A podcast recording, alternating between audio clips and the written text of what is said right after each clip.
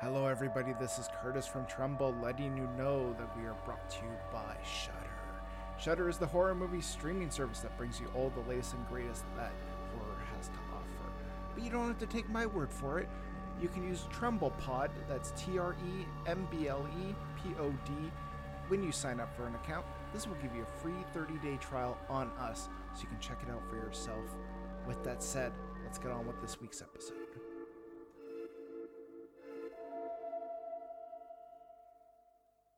Hello, everybody, and welcome to Tremble, the horror movie podcast. Uh, you know, hopefully, you hopefully you're here ready to be, you know, entertained. If not, that's cool too. You can always pocket this aside till you're feeling better. But with me, as always, Stephen Taylor. How's it going? Doing all right. Doing all right. Yeah. Yeah. Yeah. Sleepy, but doing good. Yeah, yeah. It's it's hard to sleep these days, but Yeah. See, You know. I have that problem, but for probably a totally different reason. It's because my girlfriend fucking snores. So like, I'll it's a race of who goes to sleep first. Because if it's not me, I'm I'm fucked. Like, I, all I hear is, and it's like I'm done. I can't do this. Uh, also joining us today is the Dan Nichols. How's it going, Dan? Hey everybody! Hey, I'm Hell so happy yeah. to be here. You know, it might not be a happy time, but I'm happy right now. How about that? You know, I was thinking about it. It's it's kind of tough to put out content this week because it's sort of like, well, what do you do, right? Like, do you acknowledge Mhm. it? Do you just sort of think? My mindset is, is that people might want a distraction, and some people Yeah. don't, and that Yeah. either way is fine. But if you want a distraction, this is here for your enjoyment. Again, Yeah. if not, you can shelve it. You can come back to us later. No harm, no foul. Um, but it, it's tough because you have to think like Mhm. who's who's really in the mindset to hear about Robert Pattinson beating the shit out of a seagull. You know, not every, not everyone's in the frame of mind to be discussing these things. But if you are, we're here. You're here. If you're not here, that's cool too. yeah. I Uh, was just saying I was in the same predicament. So, Yeah. Yeah. like, I got something new, and I'm like, do I launch? Ah, or do I sit on it for another bit? we we uh we have an episode of our web series that's ready to go, and again in the same boat of like it's a straight up comedy. But we're like, is it insensitive to be Mm, like, mhm. here you go, laugh at these clowns right now? But Yeah. you know, Yeah. everybody's gonna everybody needs, I think, the option to be able to to process and take it as they need it. Yeah, You know, exactly. sometimes you need to cry, and sometimes you just want to see Robert Pattinson uh, beating the shit out of his meat. and this mean, is there's why no I'm so reason- happy. There's no reason you can't do those potentially at the same time, you know? Yeah, This is why I was gonna say this is why I love I love Dan, but this is why I love Taylor.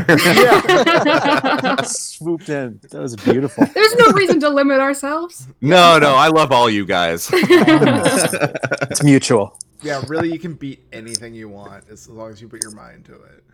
Uh, um, yeah, Lighthouse. Um, yeah, if you haven't seen this movie, um, Ooh, buckle up. hopefully uh, you didn't watch it with like your roommate or someone else that you have maybe a slightly awkward relationship with, because that would have. Oh yeah. Are we having memories of Vancouver International Film Festival here or something?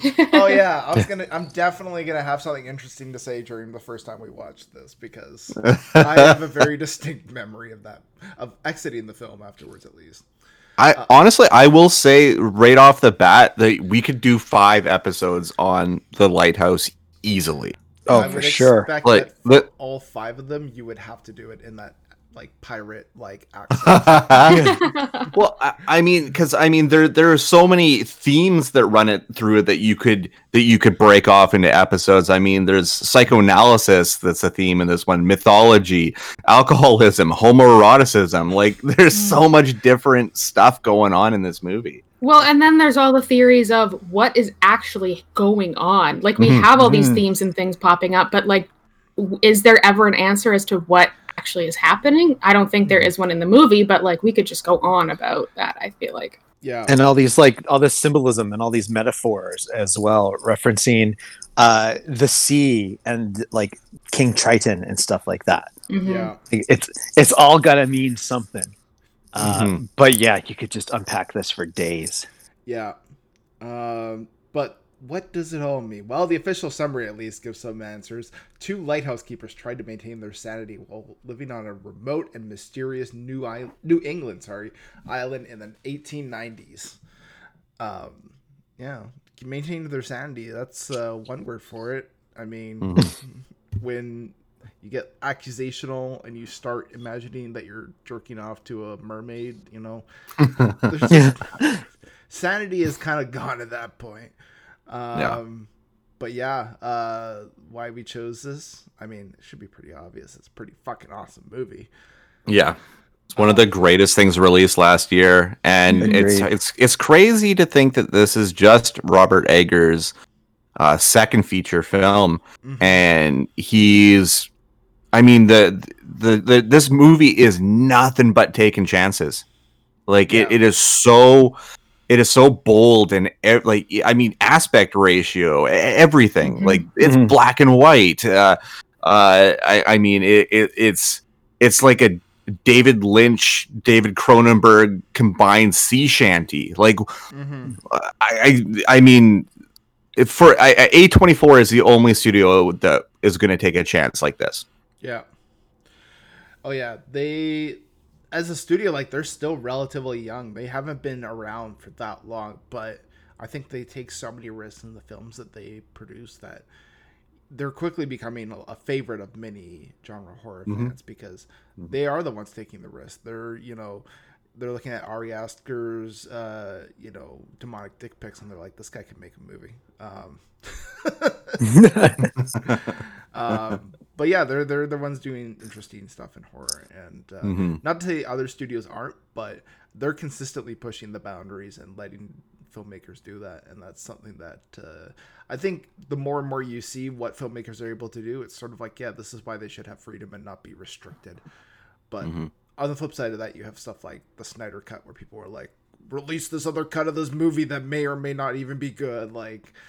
You know, at least what they I- I, for, you know, it's the director's cut. At least I like, like to hope so. Just putting that Yeah. out there right now on recording, I could give a fuck about the Snyder cut. I could give an absolute shit. I don't care. I Can- just absolutely don't care. Can I ask a really dumb question as someone who's not in the movie universe a lot? hmm What what what the fuck is the Snyder cut? So It's apparently because I mean, Justice League was filmed over years because they Mhm. kept going back for reshoots, and then sadly, um, Zack and Deborah Snyder's daughter committed suicide during this whole thing, which took him away from the movie, uh, which is what when Joss Whedon was brought in. Uh, but he had all this stuff, all this other, like an entirely other movie filmed, uh, a- and it just it never got done. Instead, they they did a whole extensive reshoots. They ballooned the budget up by double, I believe. Mhm. it was Um, a very, very expensive movie. oh, 200, so expensive. 250 million. yeah, And then they spent another twenty-six million dollars in erasing Henry Cavill's mustache in post-production. uh, and, and it's the movie's a fucking mess. It's a god awful piece of shit mess where nobody has any kind of cohesion whatsoever. no, Uh, any any forward momentum they did with Wonder Woman was immediately undone in the first twenty minutes of the film. Uh, it, it, it is it is a god awful piece of shit from Okay. beginning to finish. It is just an awful, awful, awful piece of shit. and So when we're talking about the Snyder cut, we're talking about a recut of the Justice League movie. That's Yes. what it is. Right. Okay. Yes. but Okay. it doesn't it doesn't actually exist yet all the, all these nerds are like show us it but it doesn't exist all, all he basically is saying is like yeah we shot a lot of stuff and and newsflash for anybody they do that on every fucking movie you know there's a lot of stuff that they shoot that'll never see the light of day but so everyone was convinced that there's this one definitive cut uh, and the nerds made enough noise that Warner Brothers, with their streaming service HBO Max, were just like, you know, we have, I guess, little. It's little risk if they are in fact sticking to like a twenty to thirty million budget to Mm-hmm. to finish uh, post production in VFX, etc. But now they're kind of like crafting a Snyder cut out of Justice League, and I don't know how many people are like, you know, I want to after Watchmen, for example, who are going to be like, you know, give me six episodes or four episodes of the Snyder cut. That's not Yeah. really prestige television, Well, especially and- what, what when a lot of that is going to be stuff that we saw in the movie too. To be Yeah. fair, Yeah. Yeah, I, Yeah. f- I feel like if they're hashing something together just because people want something, like the, it's not that doesn't guarantee it's going to be good either. They're just putting Yeah. shit together.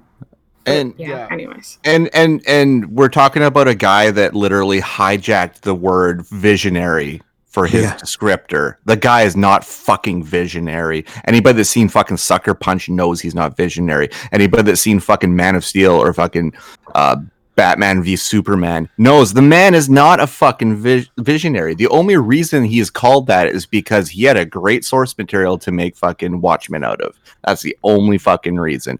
He's always had great source material of other people's shit. Yeah. And the thing is, too, is people say, well, Justice League, at least Whedon's version, used like 30% of Zack's footage. So people think, well, if you put that together with the other 70% and make it into a movie, that'll be a great movie. And it's like, no, it's entirely possible, if not very likely, that you'll take that 30%. Build on it, turn it into a full movie, and it's just fucking garbage. Because guess what? Man of Steel was, Batman v Superman was it's not Mhm. going to be make it a good movie. It's just going to make it another terrible movie that the fans will be like, "Well, we won this, so we'll champion Yep. it." Either either way, it doesn't matter how good or bad it'll be. They'll still support it. They'll still say it's the Yep. greatest thing since Citizen Kane, Yep. which Yeah. I can guarantee you it won't be anywhere close Yeah. to Citizen Kane quality. But- If it's still got Ezra Miller in it, it's fucking garbage. oh, well, he you directed know, three. 300 i forgot that he had Yeah. directed 300 and i think that's what got his whole visionary status Yeah, which Yeah, is uh, based good. on the backs of Frank Miller's work. Yeah. And uh, I'm sorry, most of that movie is in slow mo. You speed that movie up; it's about 50 minutes long. yeah, and it's just like everyone's like oh but look at all this it, it looks like a comic book it's just all green screen It is Yeah, I absolutely all green screen. Okay, the guy can make a great fucking music video. Fucking Yeah. great. You know? I want to see a sped up version of 300 now. but it's just all in regular speed. and Yeah. like, and over. Like all it is is slow mo, just crazy slow mo action sequences of water flying, blood flying, like CG blood, or, and fucking rippling abs and fuck. Like the only great thing that I can still pull from them because the movie pales to me every time I watch it. It just gets worse. Mhm. Is that really great Fassbender leap scene? That's it. yeah. And the memes. The memes are the good thing. Yeah. kicking into the pit yeah Yeah. Yeah. Yeah. But yeah, But Zack Snyder. segue oh, go ahead. Yeah. I- I was Sorry, gonna say, I, is I derailed this a little bit. no no no uh, like it's just funny enough that's you know snyder had uh his his run at batman i fuck everybody i liked ben affleck as batman Mhm. sorry D- don't at me um but now it's robert pattinson taking over Yeah. because justice league pretty much blew any chances of continuing uh, Yeah. that iteration of the bat and Yeah. now we got pattinson taking all kinds of risks in the past few years of his life and Mhm. Yeah. you know I, Yeah. I just can't im- imagine what he's going to bring to batman at this point Yeah. Oh, Oh, for sure. Uh, so, but Robert Eggers should be called Visionary. There you go. yeah there you go He's earned it. Yeah, two films and he earned it. Yeah. Um. Well, back on track. First time we watched. Sorry. Uh, No, all, no, no. All good. It's you know what? I I want to know what is the cross section of people who are fans of Tremble and are fans of the Snyder Cut. You know, I want to know what percentage of you Yeah. are like, Yeah. "Where's my Snyder Cut?" um, we'll find out, I guess. Um, yeah, but yeah, first time we watched this, uh, I think there'll be at least some similarities here between mine and Steve Yeah. because we both saw it at VIF. yes. Um, Yes. It was a very good time. Um, Yeah. It this and I, I have to say that because we saw it at the center, which is like the shittiest seats or ever. yeah. Like it's just so rigid sitting in there. and but I, sound shittiest sound absolutely ever, yeah but, but still i was captivated and and one of the things that uh, uh, about the lighthouse that is also so captivating is its sound design It is Yeah. so jarringly uh creepy and terrifying in in a lot of the sound design and everything. And uh yeah i i was i was inside the screen in this movie. Yeah, for sure. even even if the even if the uh even if the the the seating wasn't wasn't great oh man the the movie dra- draws you in. It, it like it, it is like a fisherman. Like it just keeps reeling you in. And there was something going on with the aspect ratio when we saw it. and I couldn't figure out if it was the theater or the movie itself, but either way, it was a really cool sort of like I don't know aesthetic thing for that movie to watch it. But uh, It's, it's the movie, right? Like it's just Mhm. shot in Yeah. a square Mhm. ratio. it got, I honestly couldn't tell if it was the theater or the movie, so I was like, either way, this is cool. But the most At that notable- place, you couldn't put it past it either. To to be Mhm. fair, That's the thing. I was like, I don't know. This theater honestly could just show this thing at this aspect ratio, and it could just be how they do things. Um, but uh, the most notable thing is after the movie got up, and there was like a couple sitting behind me, and or I, I don't think they were a couple. I think maybe they were like on a second date or something like that. Like you could tell they were still pretty fresh into whatever their dating thing was. And uh, the guy, the girl just looks completely unhappy and dissatisfied. and the guy just turns to her and he's like, "I'm sorry."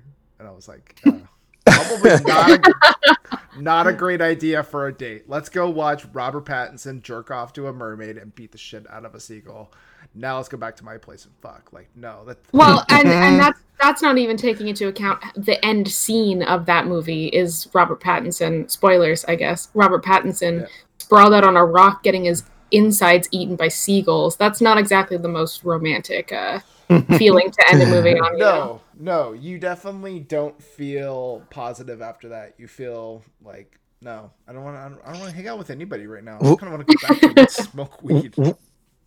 what was the audience like at that? Because I I was out of town when that played during VIF, and uh, I saw it um, like the first night, like the Thursday night preview or whatever, with an audience at the Fifth Avenue. Um, so that was like you know an audience of people, general moviegoers. At least with something like VIF, you're like, okay, people are are probably going to be more open to the weirdness of this movie uh, than just Joe Blow public. So was the audience or the festival reaction positive otherwise I would say so. I would say so. I I've kind of felt the audience was into it, but Yeah. again, there's so many points of this movie where I'm so engrossed in it, especially like looking at the, these these. I mean, Defoe and, and Pattinson are fucking masterful in this movie. Mhm. Yeah. Like they're so massively intriguing. Uh, I mean, from that get go of them kind of like standing, almost looking into the camera before they enter the cabin, like it's it's the setup to perfection, honestly. Mhm. And, and the fact that that both of them weren't celebrated more as as actors, uh, it, it's really fucking sad. No. Mhm. It's uh the VIF crowd is always kind of interesting too because you get an assortment of people. Like you get some younger film buffs, you get some like retirees who come in and it's always sort of a weird mishmash of a crowd and especially when with a movie like The Lighthouse, you're sort of like, man, this could go so many different ways. like I always like to just do like a quick read of the room and just be like, man, who's to like fucking hate this movie? Like which one of these older you know retirees is thinking this is like some like i don't know Nicolas Refn uh you know romantic comedy movie or something? Like i don't know it's like you just there's like nah you're definitely not expecting what's gonna happen so. Well, yeah, because you- even with like the the this movie was dark and gritty, even from like the marketing you could see. yeah. But even then, even with those types of movies, a lot of people still expect the cookie cutter Hollywood like Mhm. okay, this happens, then this happens, then you get the answers, right? Like Yeah. it. But this movie was hundred percent not that. no like i imagine dubro version of this movie is that uh, Robert Pattinson beats up Willem Dafoe, ties him up, gets on a boat, and gets off the island. You know, goes back, marries some nice woman or something like that. But uh, Mhm. no, you don't find get that. find some money Yeah, find some Yeah. money. You know, I don't know, Mary or maybe Willem Dafoe was hiding it underneath uh, some floorboard or something. But that's your dude bro version of this movie, where Yeah, but it's because this whole movie moves like a, a metaphor. yeah, mm-hmm. Like the, the entire movie moves like a metaphor. So to like put it into context of like a happy ending is like, what are you talking about? you know what I mean? Like, Also, and oh, Robert Eggers and Ari Aster must be sharing notes where they're both just like, let's end our movies on the most fucking pessimistic note possible. Like, hell yeah. I'm here for it. Hell yeah. I like a good down and ending. Like I, Mm-hmm. Yeah, me don't too. get me wrong. If every movie was that, it would get tiring after a while. But I feel like for Mhm. me, it's the flip. Like I feel like there's so many happy endings in movies nowadays that when there's one that's not, it actually takes my attention more than uh, Yeah. alternative. So, yeah, when rewatching this, when it's like, oh yeah, like none of them make it out of this alive. They basically just like they carry all of those all that sort of paranoia to the grave. It's it's interesting because yeah, it doesn't uh it's not Dubro version, that's for sure. Ta Taylor, when did uh, did you see this in the theaters? I did see this was my birthday movie uh, last year actually because I think it came Okay, out in theaters on my birthday and I that's usually uh, I, since October? I yeah in October. Nice. Um, it's always well. I try and make it a birthday tradition that if I have the time on my birthday, I go and see a horror movie because it's the best season to go and see a horror. Mhm. Hell yeah! Mhm. Nice. Um, and I, I'm 100% glad that I saw this at least one time before we did this episode because I remember after I went and saw it, I think you guys asked me during an episode what I thought, and like I had not even fully processed it. And I think my answer was just like, yeah, it was good. But like, I had no idea what this movie was even about. I was still in the throes of like thinking Mhm. through everything. So I'm very glad that we are now have a, a chance to talk about it after I've processed it a little bit more. Yeah. And I, I have to say that the like production wise, like like the just given everybody's experience, it doesn't feel like this movie should be as as big of a masterpiece as it is. Because like Mhm. like I said, I mean it's sec it's the second movie from Robert Eggers. He wrote it with his brother Max. Uh, I mean the cinematography was done by Jarin Blaschke, who did the the witch. He didn't really. He, I mean he's only worked with Robert Eggers essentially. Uh, and then the music, uh, Mark Korven. I mean, he did uh, in the tall grass the same year, Mhm. um, which is really funny because I actually played the festival as well that we were at. yeah. Uh, that's the Vincenzo Natali one that's on uh, Netflix now. Uh, but yeah, it, it- nobody nobody is massively uh, has a huge resume behind them except for Willem Dafoe and Robert Pattinson at this point. hmm The uh, I gotta look it up now. Who, who did the production design? Because they built Oh. this whole like the whole set, right? Mm-hmm. Yeah. Mhm. Craig Lathrop, who also did The Witch. Yeah. Um, See, all very close direction. to Eggers. All Yeah. very close to him, right? Like he obviously likes to use the same the same people over and over again. Uh and I mean I, I assume that's just kind of like I mean once you get into that comfortability, Mhm. uh, that that of course you're just gonna you're gonna keep doing that. And I mean, it looks like he's expanded a little bit with the Northman, which doesn't have a release date yet. Mhm. But I mean, Anya Taylor Joy, Alexander Skarsgård, and Nicole Kidman are your leads in this one. And as far as I can tell, it looks like uh, all the everybody else is the same. Uh, yeah, Jarin Blaschke is your cinematographer. Doesn't have anyone listed for doing music at all. yeah, yeah. So another different film from uh, from uh, Robert Eggers, and it looks like it's in post production now. So Yeah. you know, oh boy. And, and I mean, you know, I'm like, you know, sort of it's interesting that he sort of keeps the general aesthetic with what happened or what he did with the witch and sort of you can draw some similarities at least aesthetically to this movie which i think works really well. Um and yeah i'm really excited for his next movie. I mean Mhm. i was on board even like after the end of some like fuck it. It could even it could honestly be like a fast and furious movie which i hate those movies. I would still go watch it like although now i really want to see what a robert eggers fast and furious movie looks like Yeah. and, and, you know, you we had talked about the aspect ratio, the the square academy ratio. yeah Uh, one thing I love about this movie too is just how much how many frames within frames there are Mhm. as well. So that little tiny uh, window that you have just gets smaller and smaller, really focusing your attention in. And it's usually just tra- a lot of the times it's it's uh, a motif used just to trap uh, Robert Pattinson Mhm. because while there's while it's a two hander, let's be honest, one of them gets it a lot worse than the other throughout Yeah. the course of the movie. Oh, for sure. yeah Uh, does this look like a four million dollar movie? not particularly no No, it looks like it was. It looks. It looks way more expensive than that to me. Yeah, just based on the production design alone, Yeah. I'd It, say. it- yeah, I mean, it was made for four. It grossed eighteen, which is, I mean, for a movie like this to get eighteen mil, yeah I mean, it's a slow burn. It's a word of mouth. Like I don't even know how you make it. Like even looking at the trailer, I'm like, fuck. If I know it, like knowing what I do, I'm immediately hooked. But just for a random person looking at that trailer, like, what the hell am I looking at? Mhm. they it was really buzzy and so like it got a good push behind it i'd be interested to know how much they spent on marketing because like when it opened it got like a fairly wide theater count and it Mhm. made uh, a fair enough number for an indie film i think but then it just dropped and i think it hit it just bottomed out at like maybe 10 in north america and i guess like you said 18 worldwide Mhm. Mhm. um because i think it did have that like oh it's prestige we better get in on this and then Yeah. everyone was just basically like nope nope abort um because i do not believe it played even for that long here in vancouver because i know at one point i had said oh i'd like to go see this again and it had already left theaters Yeah. so the fact that it's even getting out to that number to begin with is a, a miracle Mm-hmm. um, but when you look at The Witch, which and I I don't know the worldwide, but North America that made like 25 million Mhm. with Yeah. no stars. Yeah. Um, so this kind of it, it speaks to um, just how weird of a movie it is that with a bigger push and bigger stars, it didn't do as well Yeah.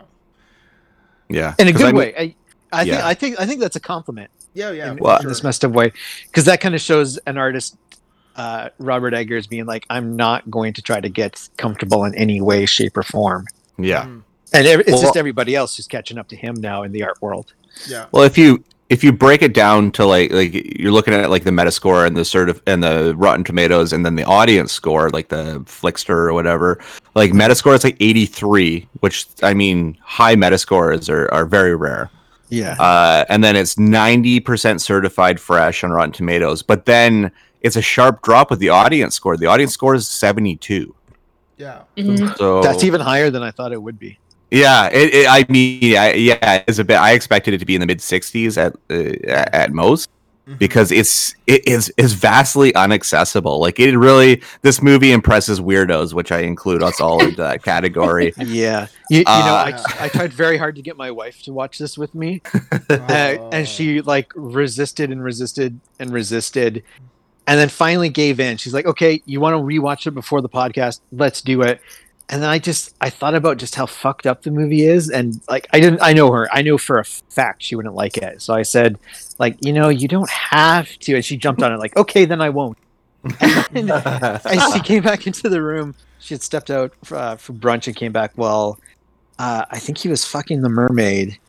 Uh, and she just like took a look at the screen and was just like I, no i'm glad i'm not watching all of this one can you turn it down please please, no loud Robert Pattinson seagull or uh, mermaid sex, please. um, yeah, sometimes I wonder what the hell I subject my girlfriend to because I'll be like, "Let's watch Ar- Exorcist 3," and she's like, "Okay," and she's like, "That was fucking weird," and I'm like, "All right, let's watch Killing of a Sacred Deer," and she's like, "Oh gosh," and I was considering watching this with her, but then I was like, "No, you know what?" The triple threat of those three movies, I think she might just think I'm a fucking psychopath. So, I was like, well, and like you you can't prepare anybody for a giant naked Willem Dafoe that's shooting a big beam of light out of his face. no. Mhm. You can never prepare somebody for that. Or Sea King uh, Willem Dafoe. I like when he gets all the tentacles and stuff too. That was really yeah Yeah. the trident. Yeah. um speaking of like that moment uh and i wish i knew more about the art like paintings and shit but like that's so specifically posed when uh it's defoe naked with the eyes with the light shooting out of his eyes and it's a wider shot with robert pattinson and just the way that he's got his hand up feels so unnatural i just felt like they were trying to recreate a painting and i really Yes, wish i knew were. which one. It's Oh, called see, Hyp- there it's called Hypnosis from 1904 by Sascha Schneider.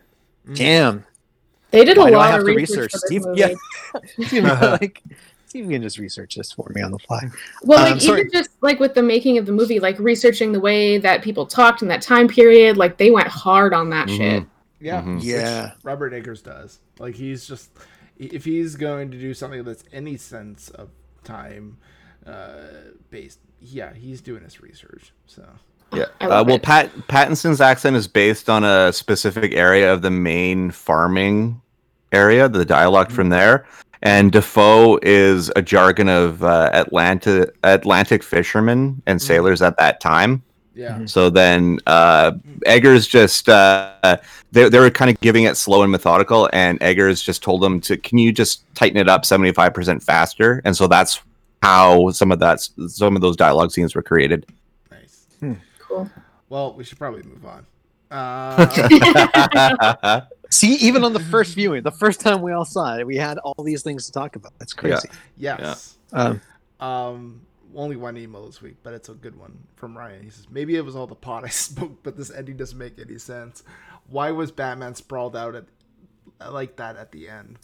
Ryan. Okay, okay. fuck- First off, buddy, we haven't seen him as Batman yet. Don't get so familiar. yeah, All right. yeah. What about the just call him the box fucker from uh, High Life? Can Yeah. we just? I mean, he's still a sparkly vampire. Let's not forget that too. Oh, to be fair. Yeah. he's a shitbag named Roman from fucking Good Times. Good time.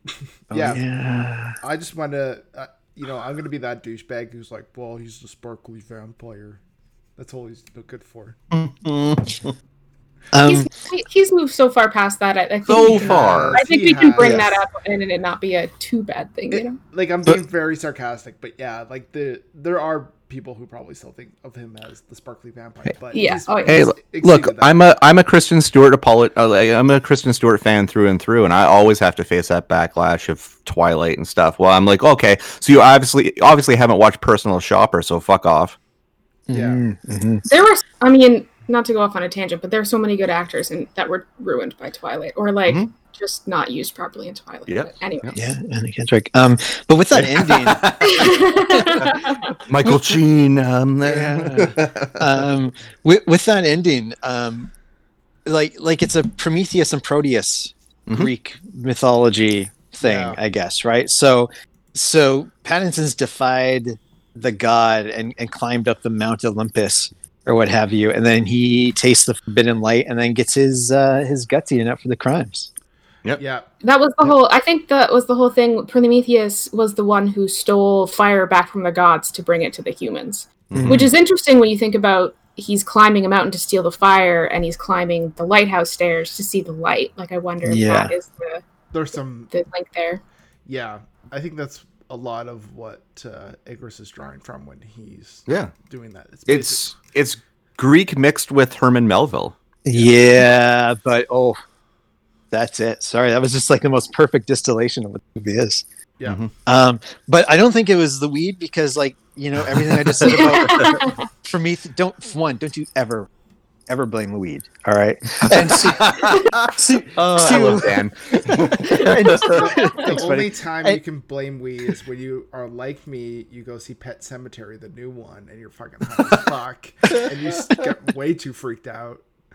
Yeah, that was that was something. um, but but with that ending, I mean, uh, everything that I personally just said, I had to look it up. I didn't know. It, Yeah. it certainly enriched the ending when I learned that stuff, uh, as I did shortly after I saw, I saw the the film.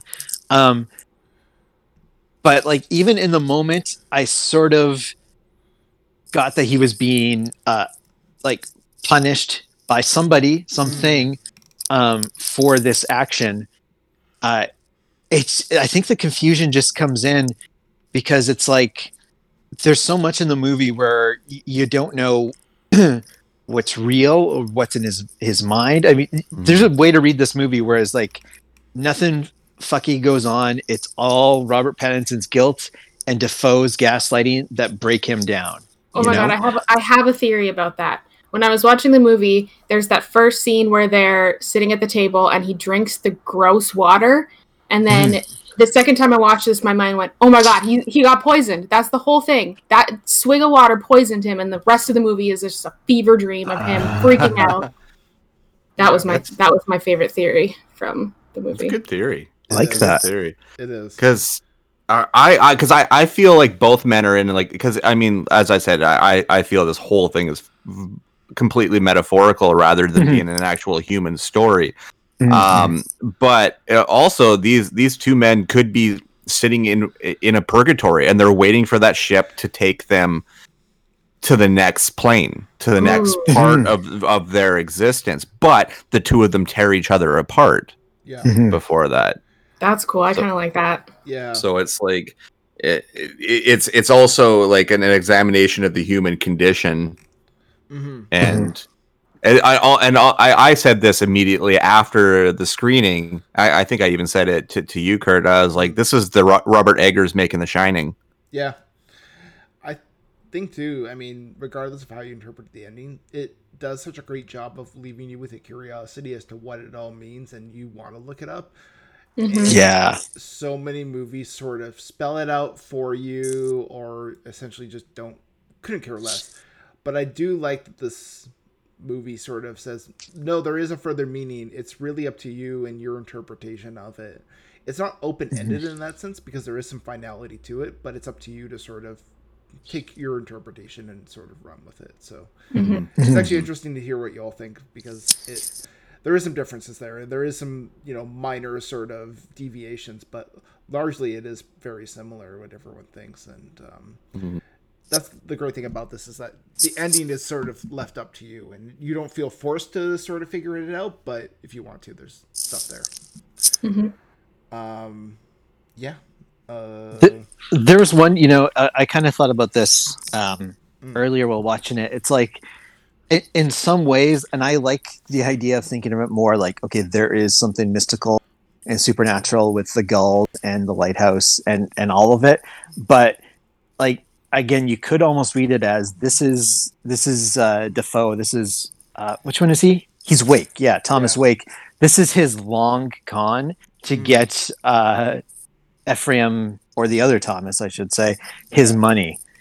He's like he, the one thing like there, there's the um the physical proof in the book of him basically lying and saying this guy's awful. Don't give him a dime for doing all of this yeah and all of his actions could be kind of like viewed in a way to support that.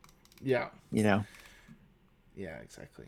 So. The brainwashing um and the brainwashing really began once uh once ephraim once winslow god he's got so many names. Thomas howard ephraim winslow. Um so many names. He's got two. What? Uh but when he starts to drink when he breaks down then like it's like everything gets ramped right up. Yeah for sure yeah Um, but yeah, Ryan, I you know if you wanna if your interpretation of this ending is that Batman was sprawled out on the end, who am I to say you're wrong? yeah yeah exactly I'm not gonna deter your odd interpretation of this ending. Uh, but yes, He's gonna he's gonna become Siegelman instead of Batman. I think. Could you imagine if- aquaman if they somehow tie this all in, like beginning of the Batman is him getting off of those, uh, getting up off the rocks. He's bleeding out, and he's like, "I'm gonna name my son Bruce," and he's gonna be. he's Oh shit! Dafoe was in Aquaman. I forgot. There you go. Yeah. Maybe he just returned to the sea. oh, there you go. Vulko. This is the combining of the MCU and DC universe that we've all needed this entire time. um, on to awards. Uh, best line in this movie. Like. Oh, you love it? me, lobster. Yeah, that's that's that was gonna be mine. I think I think Pattinson has a line too beforehand that's like, "If I had a steak, I would fuck it," and that like sets off the whole thing. And I that's Yeah. that's my favorite in this movie. That's that's exactly the quote, Taylor. I wrote it down while I was watching it. I uh, I do love keeping secrets. Are you? Yeah. and there's the uh, the creepy uh, "Why just spill your beans?" Yeah. Oh, yep. I that like goes that on one and too. on. Um, but like obviously with the production design and just like the lighthouse itself, um, Mhm. it's very fa- there's like it's very phallic. Mhm. and and I realized there's one line where it didn't need to be, where like they just basically go into like uh, dick talk again, and Dafoe tells him to suck off the rust from a nail until it's as shiny as a sperm whale's pecker. Like there's Mhm. th- like th- three, four phallic things in that sentence that didn't necessarily need to be there.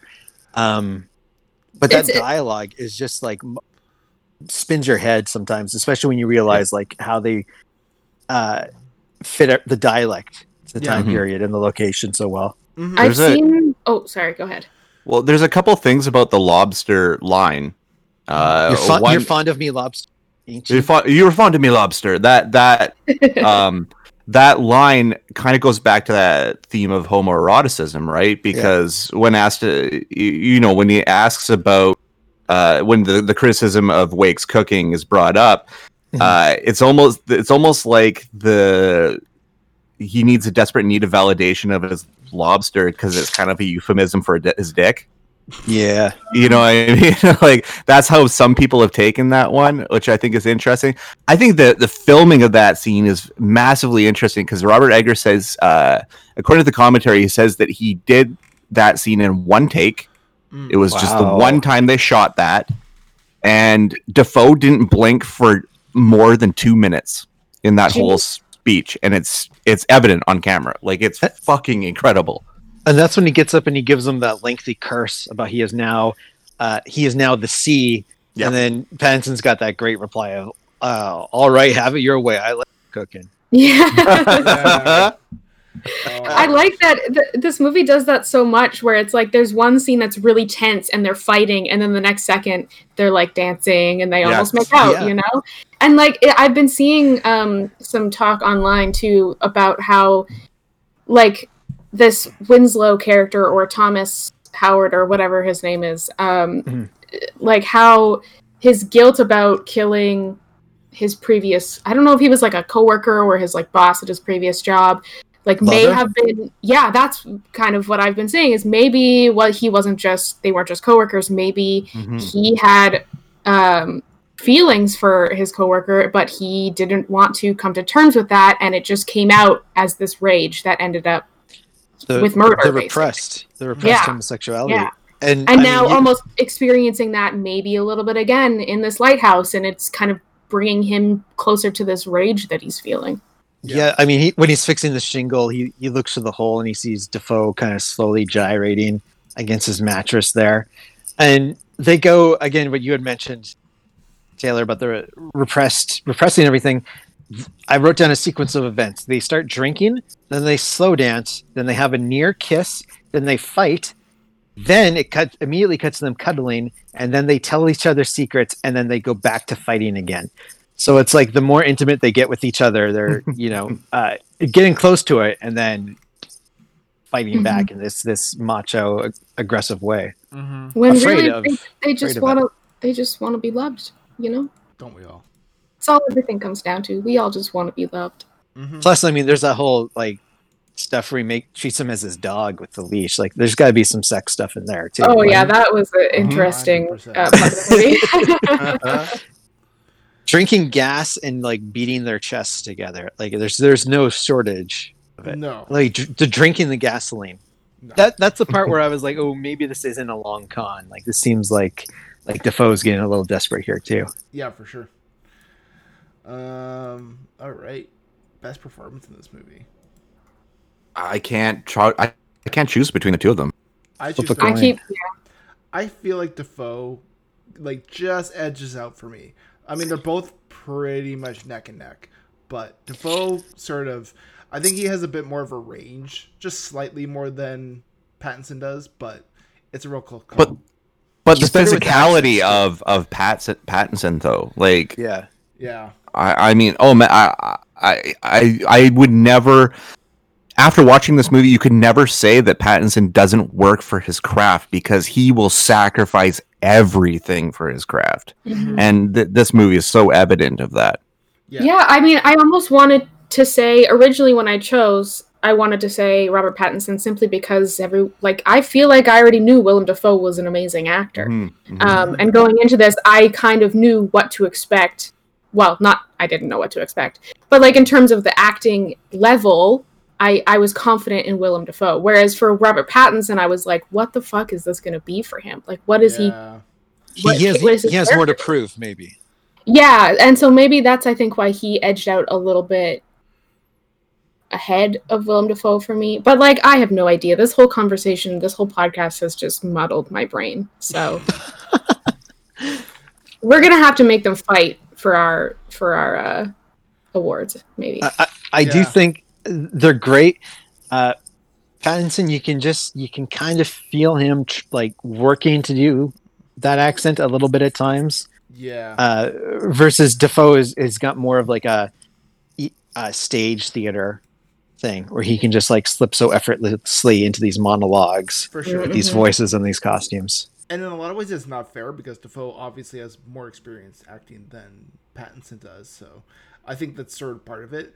You know, there's nothing saying that, you know, Robert Pattinson in 30, 40 years or whatever is, you know, on a level, if not higher and greater than um, Dafoe is. So, you know, but I just think it's just really comes down to their their acting experience. And, but I mean, Pattinson's not a slouch. Like, if you discard him just because he's he was in a Twilight movie or a trilogy or however many movies were in that franchise. There's four of them, all right? Oh my god, I did not. I definitely did not need to know that.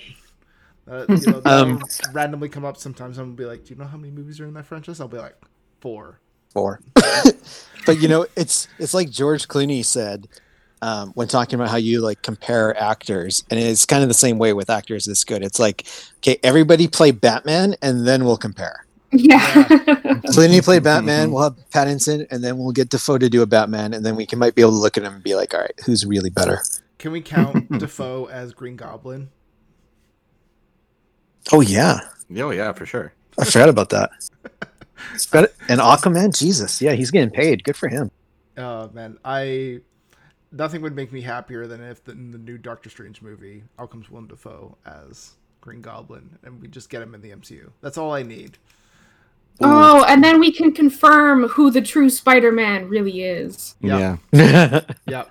because as much as I, as much as I, I I I love Chris Cooper, he wasn't ever Norman Osborn. No, no, he wasn't. Wait, Chris Cooper. Yeah. Yeah, Amazing Spider-Man. Oh fuck! See, I forgot he was in that. Yeah, yeah, he's Dane DeHaan's daddy. How much in the second who movie. He forgets that he was in that movie too.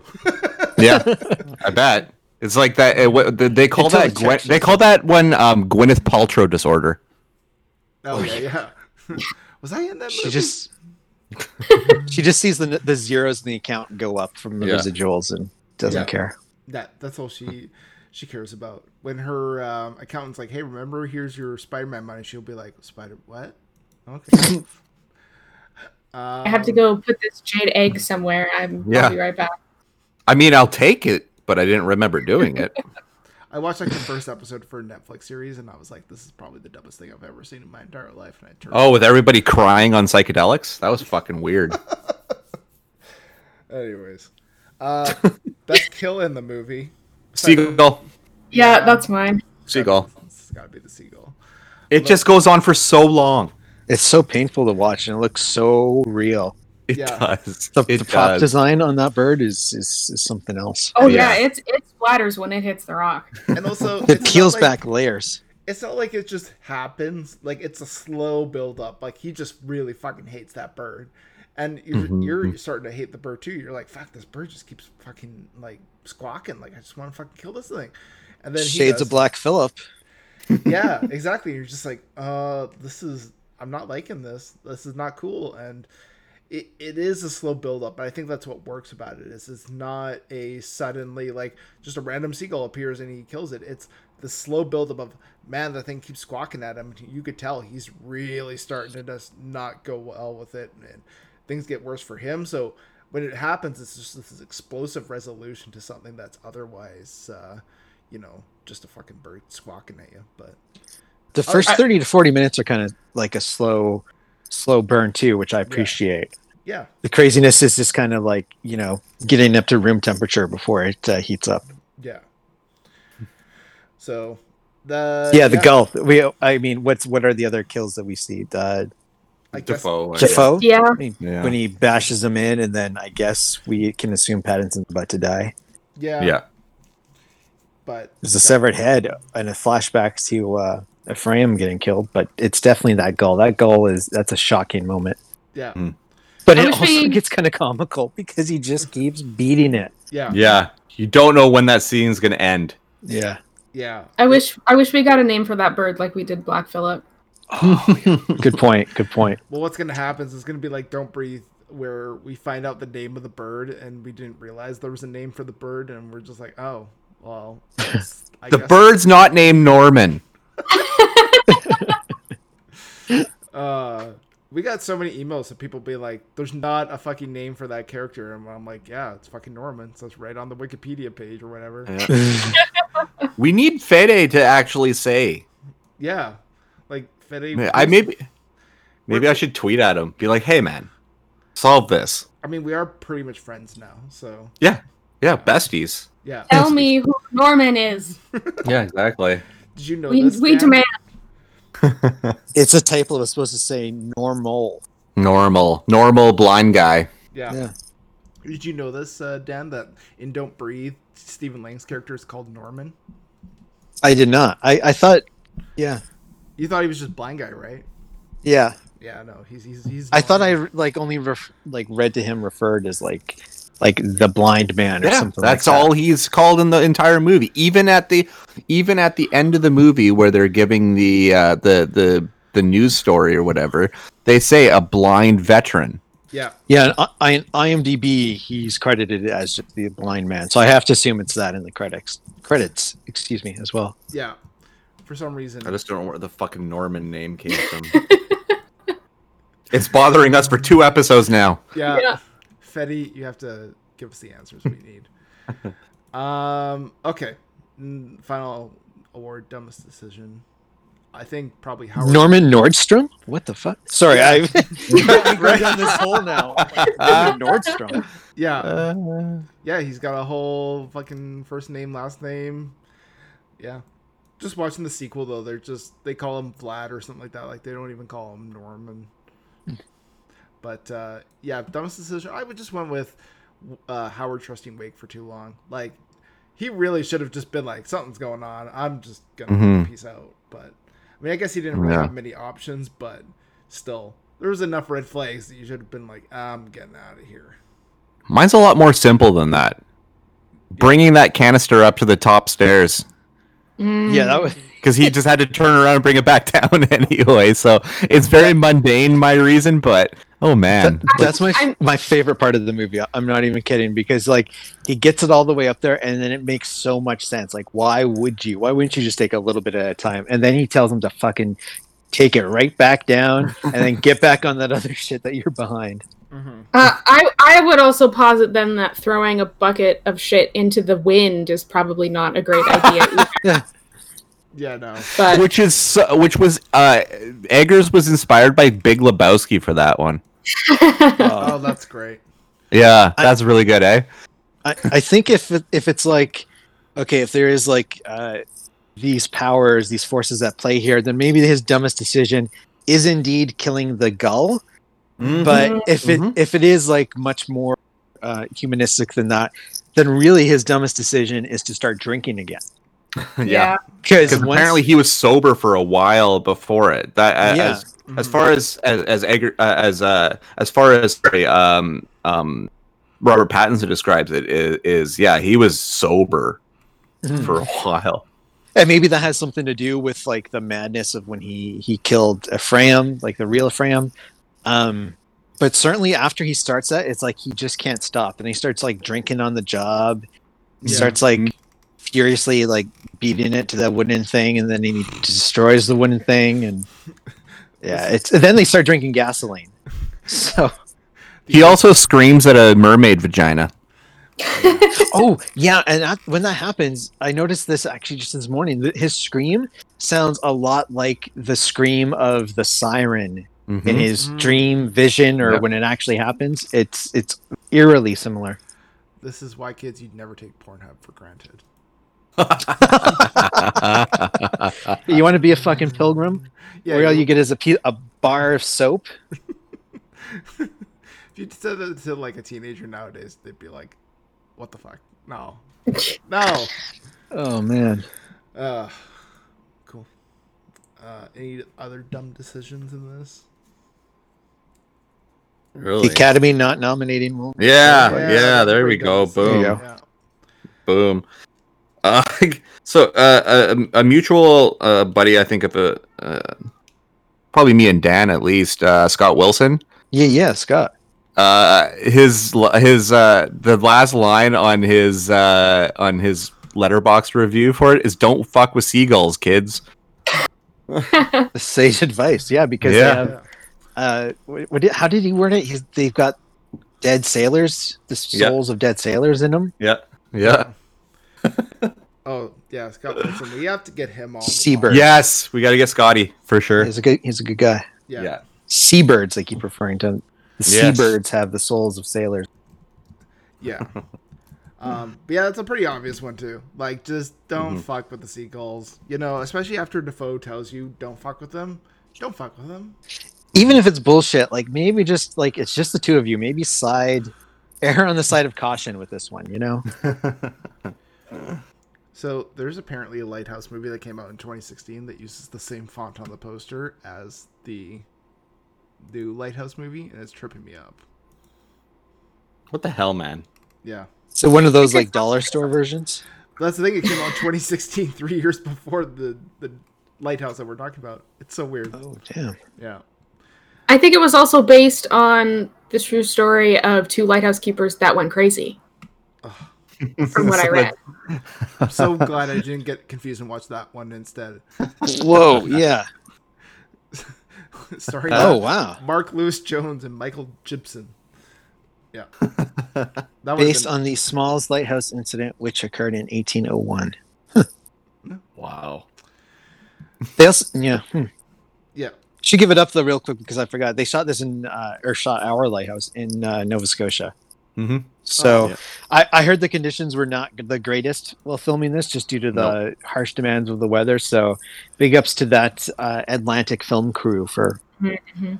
And coming together. Dafoe and Pattinson rarely talk to each other because they were so exhausted from making the movie.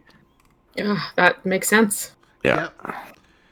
Did Did anybody see by the way like uh, somebody posted online like some grocery some Sobeys employees with Willem Dafoe. and he's like, they're helping him decide which pancake mix to buy, and he's got his scraggly beard. just came straight from the set, and he just wants pancakes. Uh, yeah. That's amazing. But yeah. pancakes now. With that said, what would you give this? Oh, is it a picture of him smiling at a box of pancake mix? This is amazing. That's the one. Yeah, you see it now. Yeah, Oh my gosh. I'm looking at it right now. It's on Reddit. This is so, this is so great. and you can tell he's being such a nice guy to these people, Mm, even though he, he he doesn't seem impatient, but you can just tell like he looks a little tired. yeah. yeah. Oh, I love this dude. He, he strikes me as a good man. Yeah. I I I need I need to meet this man once in my life. So I think it's time to give us a score. We gotta- 10, baby. Oh, Yeah, I Ten. mean, It's a fucking masterpiece. Ten, yeah. it's it's tough because I I do feel like the ten a little bit comes from having to do some homework afterwards and like read up like what's actually happening in the movie. Yeah. But I also kind of like doing that stuff and like Mhm. s- like falling into the hole of Wikipedia pages and stuff like that. Mhm. Um, so I I am not. It's like it was like a flip flop at first, but no, I think I think it's a solid ten out of ten. Mm. I think that research only en- enhances it. In, in my opinion, I think we would all agree this, even without having those those little things filled in for context. Mhm. Uh, it's just such a masterfully made film. Mhm. Mm. Mhm. um, and entertaining. You know, Yeah. it might be kind of a f- not everybody's form of entertainment. It might be a little fucked up, but I mean, it's no denying that it, it's interesting and it keeps you guessing. Mhm. And you're Yeah. kind of at, at no one point are you like, oh, what they're they're drinking swish now. Like, oh, I don't want to watch this anymore. It's like I you, I kind of want to see where this goes next. Oh, a Yeah. Nova Scotia swish party? It's almost like we're watching an old uh, Trailer Park Trailer Boys Park Boys. episode. Yeah. We just needed uh, Randy from Trailer Park Boys to randomly show up in this movie. Um, I'm gonna give this a nine. I, I did really enjoy it. I do think sometimes the plot feels a little slow. Um, I don't mind it that much, but definitely part of me is like, uh, this this this isn't quite as well paced as it probably could have been. But my pacing issues are really like just very small. I mean, this is nine out of ten is still like if you don't watch this movie, I may come to your house and protest. So. Um, but yeah, definitely, this is a really good movie. Um, and it's one that actually held up for me the first time I watched it. It was a very good experience. Watching it again, I think seeing it again, it was sort of like, yeah, I can see where the plot drags a little bit, but still, part of me is still invested. Maybe not as much as it could be in, you know, where it's all leading to, but still, Mhm. watch this movie, please. Mhm. Um, yeah. Well, Dan, where can people find you on the internet if they want to hunt you down and read your amazing film opinions? Well, if you want to just find me, that might be easier because I'm going to be in one spot and one spot only, locked inside my apartment. Um, but I'm on Twitter and Instagram uh, at Dan Nichols, and then every Friday on CFox around 3:30. What to watch? Uh, my little segment airs every week. Nice. With Jeremy Baker. My man, yeah. Oh god, Good yeah. man. Good. Yeah, we, man. we had a good talk about donuts on Friday too. He's- Nice. Great. There Nice. you go. I I actually I had a chat with him a few weeks ago when people are getting mad at Robert Downey Jr. for doing Tropic Thunder. Oh yeah, yeah, yeah. I was like, he was like, well, "You got to talk to this," but I'm like, "Okay, fine," because I like tweeted about it. I'm like, "How fucking stupid do you have to be?" This is somebody the the actual point of that. joke. Wait, Yeah, you a thing? absolutely missed it. Um, but hopefully, you can also find me online uh, on past, also on past and future episodes of the Tremble podcast. Hey, hey, There you go. That's a little a little plug for myself there to to you guys. Yeah, yeah. Go wa- Go listen to the similar thing, but a few other times, essentially. yeah, like The Shining, Yeah. Which means which means that Dan has to come back to do Doctor Sleep eventually, right? D- Oh, I just watched that about four nights ago, so I'm I'm in. I think Nice. uh, we've been talking about finding movies that we disagree on. So yes, let's please talk about Doctor Sleep, so I can get my grievances out about that movie. Nice, nice. Uh, Steve, where can people find you online? Yeah, I am on Twitter and Instagram at the Stevel Dead. Uh, you can find my website, stevestebbing.ca, and then I'm on uh, the Shift with Drex, which is a national across Canada show on on uh, Corus Entertainment's radio at uh, 11 p.m. Pacific on Thursday evenings. Nice. Taylor, what about you? Where can people find you? Um, not too many places. Twitter, Instagram, this podcast as Circeanic. Although I will maybe stand on a soapbox super quick and say, if you listen to the podcast and you do want to support things that I do, take your time and attention and maybe put that back into your community, especially with all the things that are happening. There are charities and organizations that Mm-hmm. probably could use your attention uh, in your own Mm. space. So that is my little soapbox rant. Yeah. Hell yeah. And I will Yeah, can I just just echo that too? Pretend I also said that because I feel I, I feel it as well. And you Yeah. know what? Like I I know this may be a little bit controversial, but the people who post like just a black image and don't do anything like to support these organizations, it kind of bothers me mm-hmm. a little bit. Like, you know what? It's it's it's this bit of like social media sort of mentality of like I can post this and I'm supporting them, but are you really? And it's like actually sort of take into account that you can actually make a difference and, you know, not saying you have to like do a hate a huge you know donation or anything but it's better to do something like that rather than just posting a black image and being like "Cool- cool i've done my uh, required bit of uh, mild social media protest for the day so Mhm. do something even if it is like just yeah like a small little donation to like uh, the aclu uh, something like that you know makes a difference so Mhm. Uh, locally in Vancouver, two ones that uh, I had donated to were the BC Civil Liberties Association and uh, Hogan Hogan's Alley is a re- another really good one. I think they Mhm. just set up the option for monthly donations. So yeah, yeah Nice. it's the idea actions make change not you know black images. Absolutely. so i know you know i don't want to discount because for some people that's that's their way of showing support but if you can do a little bit more i think it, it- we all need a little bit of that right now Don't don't black out the conversation. Keep it going. Exactly Exactly. and i'm over at 3reners.com where i do many odd and strange things in the name of entertainment there's a roadhouse commentary up now um, Ooh, possibly the greatest movie of all time. Probably not, but you know what? Watch it for yourself and find out. Um, let's just say there is a throat ripped out of that movie in that movie, and it's fantastic. Um, also, too, you know, we've we got a movie commentary for Midsommar that Steve was on. That was a good time. yes, it was. It was amazing. I drank maybe a little too much vodka and orange juice during that, so by the end of it, I'm like, what's going on with Danny now? Um, yeah. Doesn't necessarily sound like a bad thing. you know what? Yeah, that sounds kind of fun. Yeah, actually, that's kind of fun.